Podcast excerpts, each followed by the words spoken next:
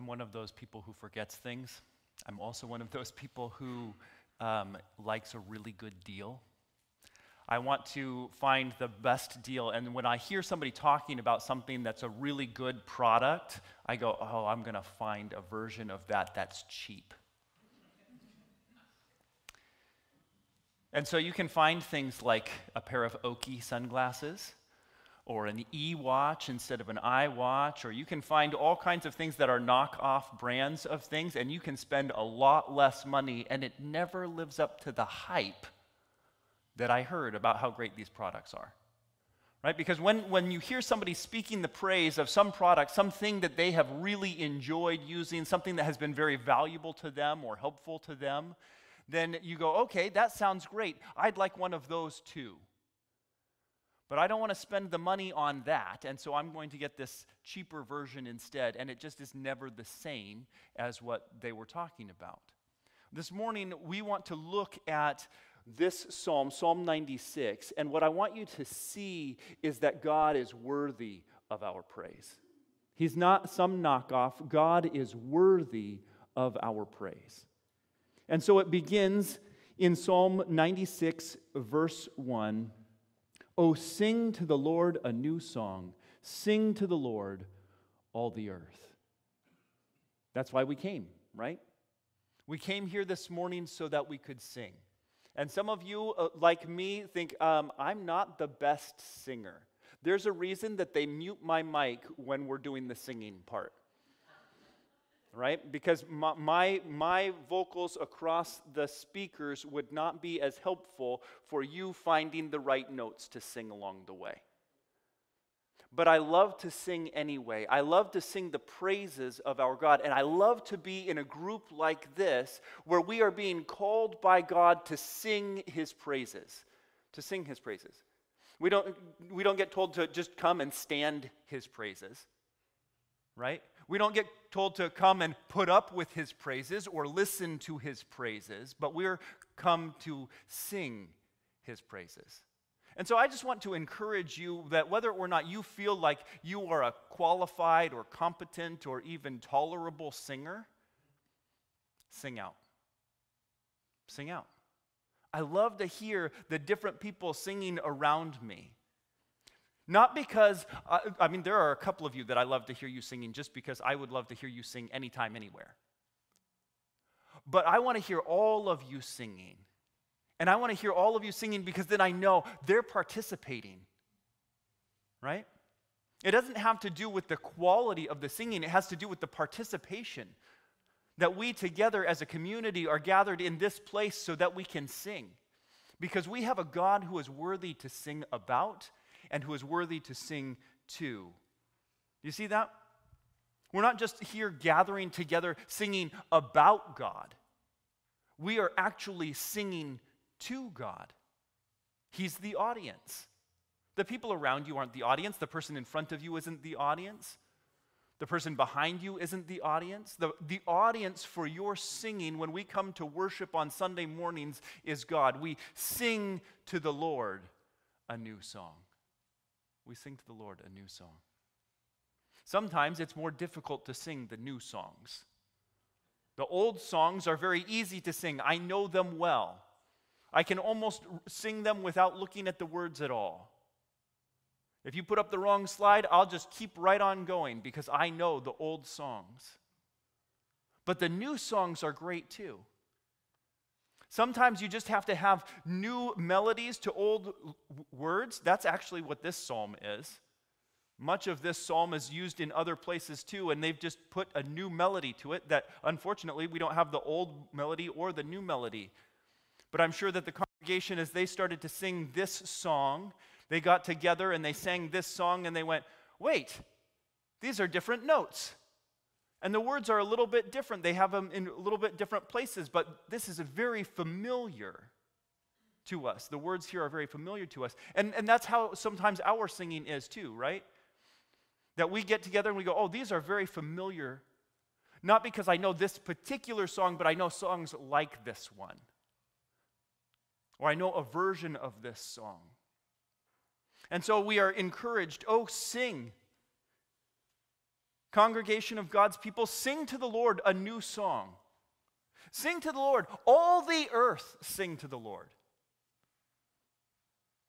This psalmist is not um, being particular in who's he, who he's asking to sing, right? He's encouraging you to sing, he's encouraging your neighbor to sing, he's encouraging the person behind you to sing, he's encouraging everybody everywhere to sing. All the earth, sing. Sing. Because we have a God who is worthy of praise. He is worthy of singing about, he is worthy of singing to. And so, if you are hesitant in your singing, if you're feeling self conscious about it, don't. Don't worry about that. Because the one to whom you are singing to loves to hear you sing. Loves to hear you sing. Sing to the Lord, verse 2. Bless his name. Tell of his salvation from day to day. Sing to the Lord and bless his name. How great is our God! Yahweh, the Lord, the creator of heaven and earth. How great is he! And so we sing his praise and we sing to him. Lord, you are good. We tell of his salvation from day to day. Look at how God has saved us. Look at how God has saved us. And we can sing about his salvation from day to day. The Israelites at this time could sing about the salvation of God when he delivered them out of Egypt and brought them into a new land, a promised land that was flowing with blessings.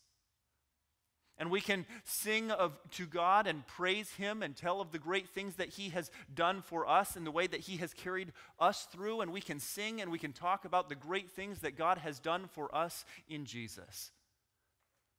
And we could say, All that I have ever needed, my God has provided. And every time I went through that thing that was so hard, my God carried me through. He sustained me. He was my strength and my rock. And my God has provided for all of my needs, and He has provided for them in Jesus. And so we sing. We sing. Because God loves it when we sing, and because He has done so much for it for us, He is worthy of our praise. If you've ever had somebody do something for you that they, they saved you, maybe, Maybe it was a, a, big saving. They pulled you out of the way when something very big was coming through and you would have been flattened. They yanked you out of the pool when otherwise you would have drowned. They provided when you were in desperate need. Or maybe they were just there and comforting you at a time when you were at a very low place in your life and it seemed like everybody was against you. And you just thank them. You're so appreciative of them. So thank you for doing that. Oh, it's fine. I did, it's fine. No, really, I, it was significant in my life. Thank you for what you did. Our God loves for us to sing his praises for the things that he has done for us. Tell of his salvation from day to day. Declare his glory among the nations, his marvelous works among all the peoples. Talk about it. We, we come here and we sing to him, we, we sing praises to our God, and then we go out and we declare, we proclaim how great our God is. Declare his glory among the nations, his marvelous works among all the people. Declare his glory among the nations, his marvelous works among all the peoples. We tell people Do you want to know what my God has done? Do you want to know what my God has done? I want to tell you what my God has done. My God has carried me through. I was so wrecked. My life was a mess. I had sin in my life that I didn't know how to deal with. I had the consequences of those sins in my life that I didn't know what to do about. and my God cleansed me and washed my sin away and said, You are righteous in my sight. You are righteous in my sight. Some of you have other particular stories in which you found yourself in a desperate situation and you prayed to God and you said, God, help me. And you saw God come through and carry you through. Declare it, make it known. Tell people. Who? Everybody. Declare his glory among the nations, his marvelous works among all the peoples. Hey, peoples! I have a great God. Now, th- there are some of you who don't feel comfortable doing that. You don't feel comfortable just going out and going, Hey, peoples, there is a great God and I know him. You don't feel comfortable doing that. Let, let me help you a little bit with that. Why do we do this? It is verse 4 For great is the Lord, and greatly to be praised. He is to be feared above all gods. It is because our God has no comparison. There is no rival. There is no knockoff brand of our God. He stands alone. He is the most incredible being to have ever been and that will ever be. He is worthy of our praise. For great is the Lord and greatly to be praised. He is to be feared above all gods. For verse 5 all the gods of the peoples are worthless idols, but the Lord made the heavens. You want to do a little compare and contrast? Okay, we have all these gods that exist in the world, right? All of these uh, people that say, This is my God. And he says, They are all worthless. They are all worthless. They are called a God, they are called a Savior, and they are of no value because they can't do anything. They are weak and powerless. They are impotent. They're, there's nothing there. There's no substance to them at all. They are worthless. But the Lord made the heavens. But the Lord made the heavens. Now, at this time, uh, the the Israelites were in a unique place where all the people around them, all the different people groups around them, all of the nations around them were worshiping other gods, and they were being comparing their God to all those other gods. And, and some of those people recognized, okay, you have a God, and you have a God, and you have a God, and our gods are all competing against one another. But the Israelites knew that their God was different than anybody else than any of the other gods. They had seen the way that their God had carried them through, the way that their God had judged them, the way that their God had provided for them, the way that they had, their God had um, caused them to conquer that place. And they went, No, our God is different. Those other gods are worthless, but our God is different. Do you know today, most people recognize that those gods are worthless? They know it.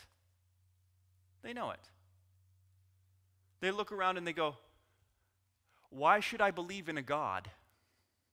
Why should I believe in, in gods? Look at all the gods that there have ever been in all of history. Look at all of the gods that there are still in the world that are being worshiped around the world. Why should I believe in them? They are worthless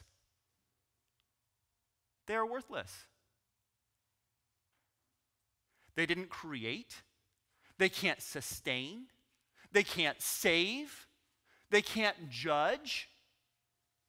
Why should I believe in these gods? They are worthless. Why should I put my hope in them? I'm looking around the world. I'm seeing all these different people with all these different beliefs about who God might be or what gods there might be in the world. And I'm looking at all of them and I'm going, nope, I don't see a good one there.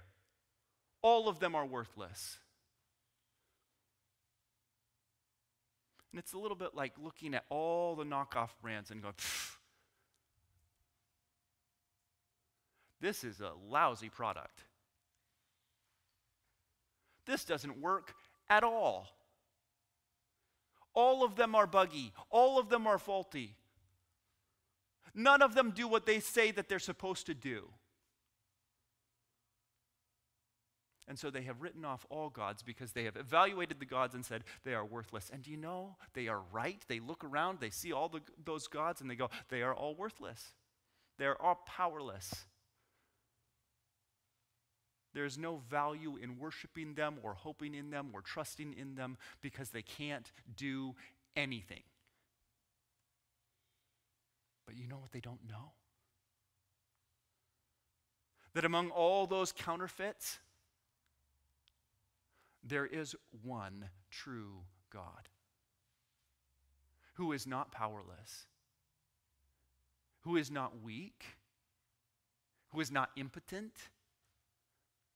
but there is one God who did create the heavens and the earth.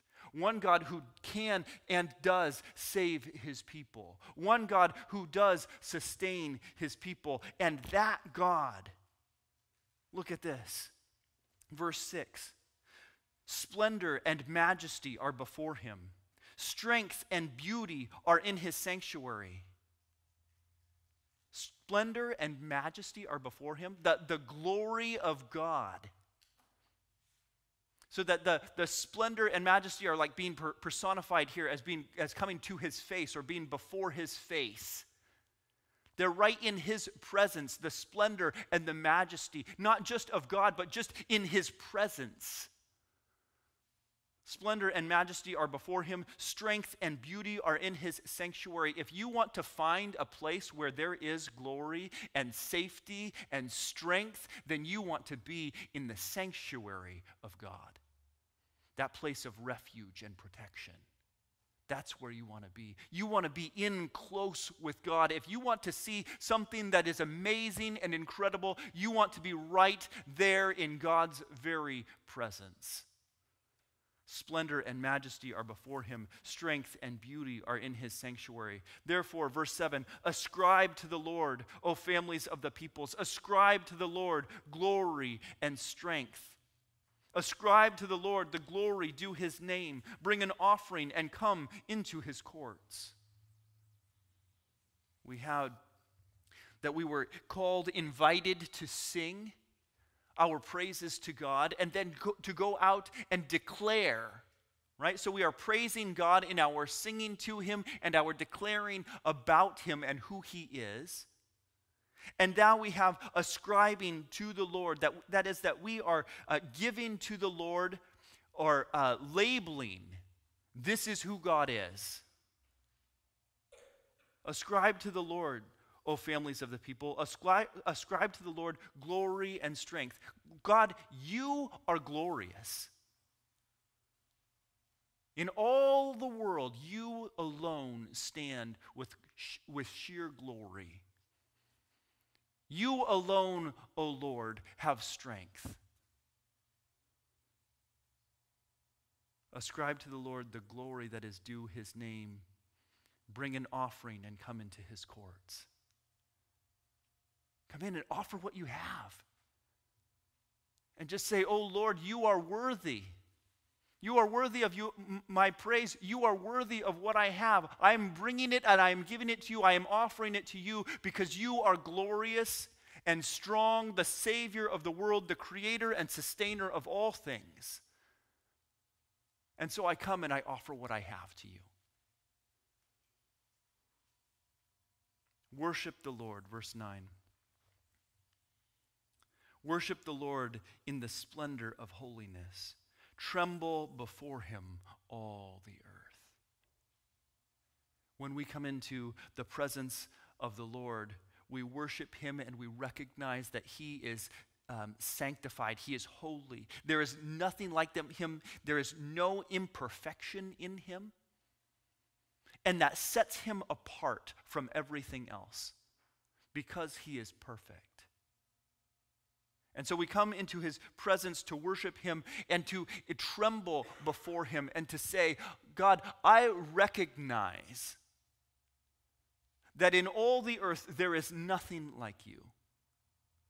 There are faults and flaws and defects in everything, everywhere, and in everyone, including me. And so, while God is worthy of our praise, we also recognize that we are not worthy to enter into his presence.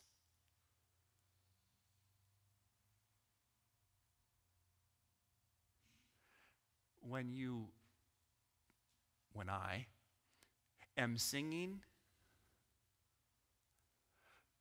and I get around people who can really sing, I don't feel like I should be singing. Like I'm messing this whole thing up. Participated in a church choir one time, and everybody's singing, and I'm singing the tenor part because that's where I think I probably fit best. And they stop us, and they say, One of the tenors is trying to sing with the sopranos. I was wondering why it was so hard to hit those notes. She, the, the choir director did not point me out, but she knew who I was. And I just felt like I, I really shouldn't be singing with these people. I really shouldn't be singing in this group. I'm just like detracting from the whole, I'm lowering everything. When I come into the presence of my God and I look at his perfect holiness, I go, I, I don't deserve to be here. My presence here is messing this glory up, this holiness up.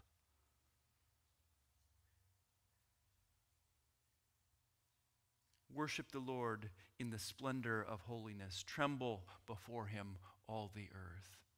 I am not alone when I walk into the presence of the Lord and feel unworthy of his presence all the earth should tremble as you enter into his glory. As you walk into his presence and you see his holiness, his glory, and his strength, you should just go, I don't deserve to be here. I don't fit here. In fact, it says, Worship the Lord in, all, in the splendor of holiness, tremble before him, all the earth. Say among the nations, The Lord reigns. Yes, the, word, it, the world is established, it shall never be moved. He will judge the peoples with equity. You want to know why we should praise the Lord? You want to know why He is worthy of our attention and worthy of the glory that we uh, ascribe to Him? Look at the world. Here it is. Who established this? It was the Lord. It was the Lord. He established this. It shall never be moved. What are you going to do? Who, who is going to stop this world?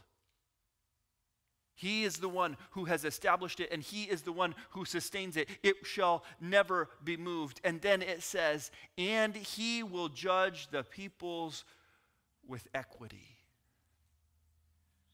He will judge them with equity. He will judge them fair and impartially. He does not give preferential treatment to some versus others. He's going to uh, judge them with equity and impartiality. And we want that. We want that. One of the knocks on those other gods is that they can't do this. And so when we see injustice in the world and when we see people who are messing this world up and getting it all wrong, who's going to come in and judge that? Who's going to come in and say, whoa, whoa, whoa, this isn't right, and then put a stop to it? We hear people all the time saying, whoa, whoa, whoa, this isn't right. There's long Twitter threads, Reddit changes, chains. Like, they they it's all over the place. Oh, this isn't right. This isn't right. Okay, what are you going to do about it? Be really mad. I'm going to tell everybody this isn't right. And I'm going to hope that somebody in power does something about it. I'll vote somebody into power because I think that they might be able to do something about it. They can't. They'll tell you that they can.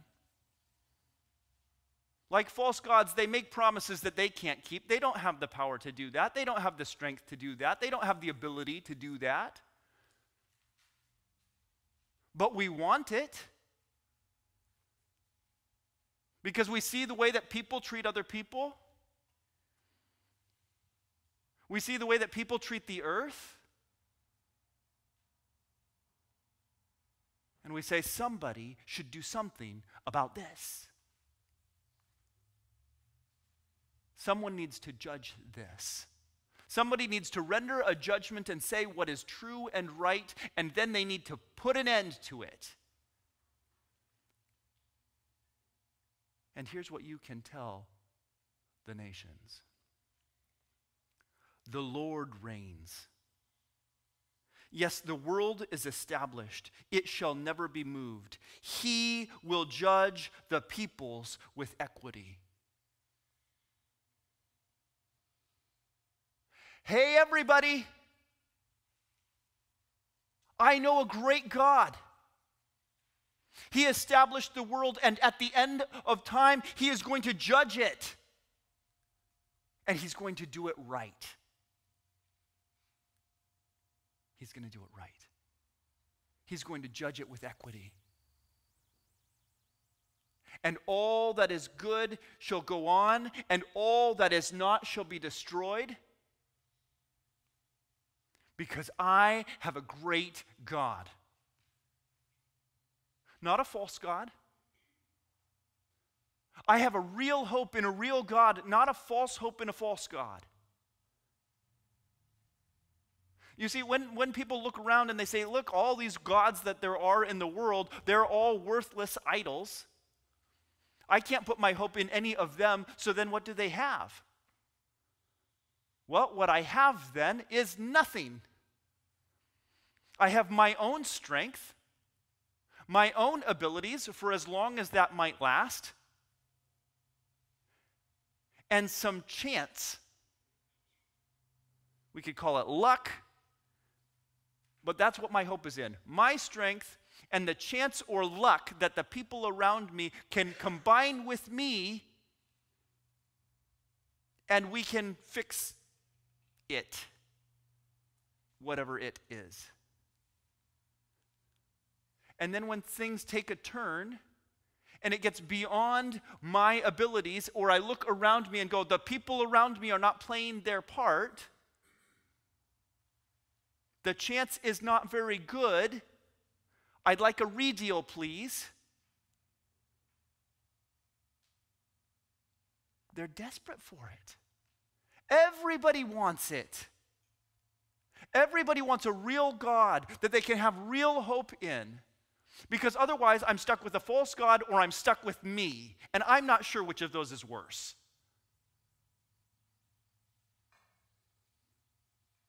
And so we have to say, hey, everybody, I want you to know you don't just have to hope in you, and you don't have to hope in a false God. Yes, there are a lot of worthless gods out there, but mine is not one of them.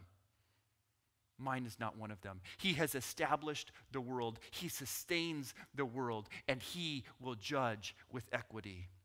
Therefore, verse 11, let the heavens be glad, let the earth rejoice, let the sea roar and all that fills it. Let the field exult and everything in it. Then shall all the trees of the forest sing for joy before the Lord. For he comes, for he comes to judge the earth. Just reading about this picture of all of God's creation, right? All of the nature that is around us, that is just itching, waiting, struggling wanting to break forth in praise because that's how it was designed to be to praise God so that when you see it, you say, Wow, the glory of God is being praised in this creation, and it's struggling like we are with the brokenness of this world. Longing to rejoice as it was designed and created to do. So that when we read Romans chapter 8, it says, For the whole of creation was subjected to futility, not willingly but because of him who subjected it, in hope that the creation itself will be set free from its bondage to corruption and obtain the freedom of the glory of the children of God. For we know that the whole creation has been groaning together in the pains of childbirth until now. And not only the creation, but we ourselves, who have the first fruits of the Spirit, groan inwardly as we wait eagerly for adoption as sons and the redemption of our bodies. All of creation is groaning. It's going, oh, how long do we have to put up with this? The ground is going, oh, how long do I have to be put up with the way that you are treating me and the way that you are contaminating me? How long do I have to put up with this? And the trees are going, how long do we have to put up with this?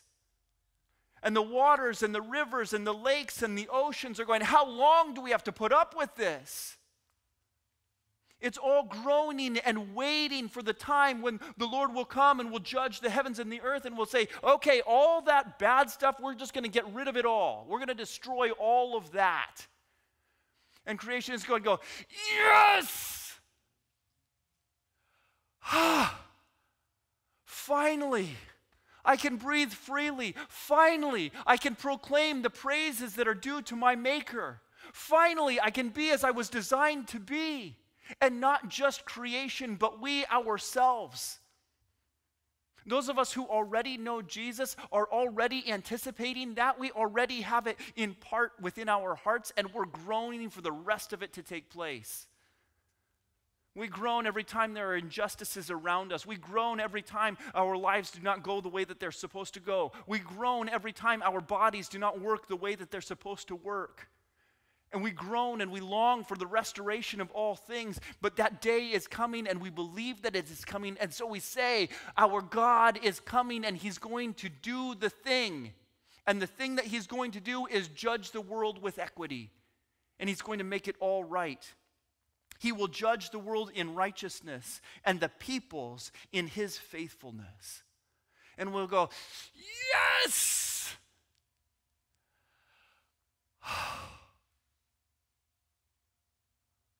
what a deep peace that will be. What a deep peace that will be.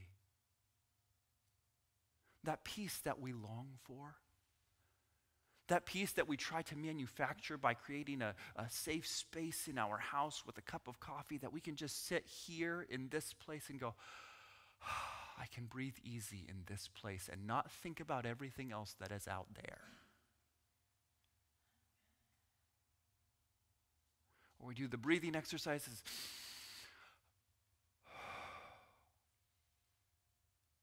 and we hope that it will be sufficient, as if somehow we could just exhale all of the evil that is in the world and it would be gone. That we could breathe in righteousness and exhale all of the sin that contaminates us, and we would be free and at peace. But we're waiting. We're waiting for this that he will judge the world in righteousness and his peoples in faithfulness. And we recognize that when we think about that, there is a great joy and a great hope in the expectation that God is going to judge all things. But then we recall hang on, when I'm in his presence, I tremble with fear because of the holiness differential here. So, how do we still hope in his judgment that he's going to make all things right and destroy everything that is wicked and evil, but we're not going to be on the destruction side? Because when he remakes the whole world and it's all great and glorious, I'd really like to be there. I'd really like to see that and experience that and have that peace. And so we go back to Romans 8 where in verse 31 it says, What then shall we say to these things? If God is for us, then who can be against us? He who did not spare his own son, but gave him up for us all, how will he not also with him graciously give us all things? Who shall bring any charge against God's elect? It is God who justifies. Who is to condemn? Christ Jesus is the one who died, and more than that, who was raised, who is at the right hand of God, who indeed is interceding for us. You see, that day of judgment is coming. And we find ourselves on the wrong side of judgment, but we have that great God who created all things and sustains all things, who saves us through Jesus, his son. Because he gave Jesus to die on the cross for our sins so that we might have the righteousness of him. He pre cleaned us. What? He pre cleaned us. So before we go into the judgment and the, we see that differential and we tr- tremble in fear and say, He is holy and I am not. He goes, Let me take care of that first. Jesus goes, Let me clean you up. I'm going to take away all of your sin. There. Okay. Yep. Okay, now let me put on robes of righteousness. I'm just going to give you my righteousness. I'm going to take off your dirty clothes of sin. That's gross. Okay, here's my clothes of righteousness. I'm going to robe you in those. Now go into the presence of God. You get pre cleaned so that you are holy when you wander into the presence of God and walk in and you see Him and you can go, This is great because he is holy and worthy of my praise, and I can stand in his presence. And when the judgment comes, I am not concerned because the judgment has fallen on Jesus already, and I have been set free from that. And so we declare it to the world Hey, everybody, our God is great. He created everything, He sustains everything, He saves us, and He's going to judge the world with equity. And when you believe in Him, you will get to see it. And He will cleanse you from your brokenness and your sin. And the day is coming when He is going to make all things right in the world. And now that the psalmist has laid out the entire case for why God is worthy of our praise, then now I invite you again to come into his presence. Not just with fear and trembling, but with humility and saying, God, I need your forgiveness. And now we are going to sing and praise him. And then I would invite you. There are a lot of people in the world who need this hope. There are a lot of people in the world who are desperate for this. They are longing for something that they can put their hope in, and they have been let down over and over and over again by the people around them, by their own inabilities, and by the false gods that they see, and they're burned out on that. They need a real hope, and you can offer it because we know the real God. Let's praise Him now. Our Father, we thank you that you are our God in heaven,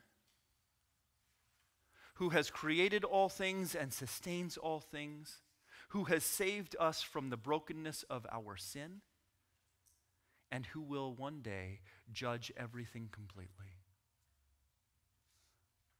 Lord, we praise you for this because we need that hope. Because we want to have that deep and abiding peace in our souls. And because we recognize that there is no one else who can do what you do. And so we praise you. And we give you glory and honor. We say that you are strong. Lord, receive our praise now. In Jesus' name, amen.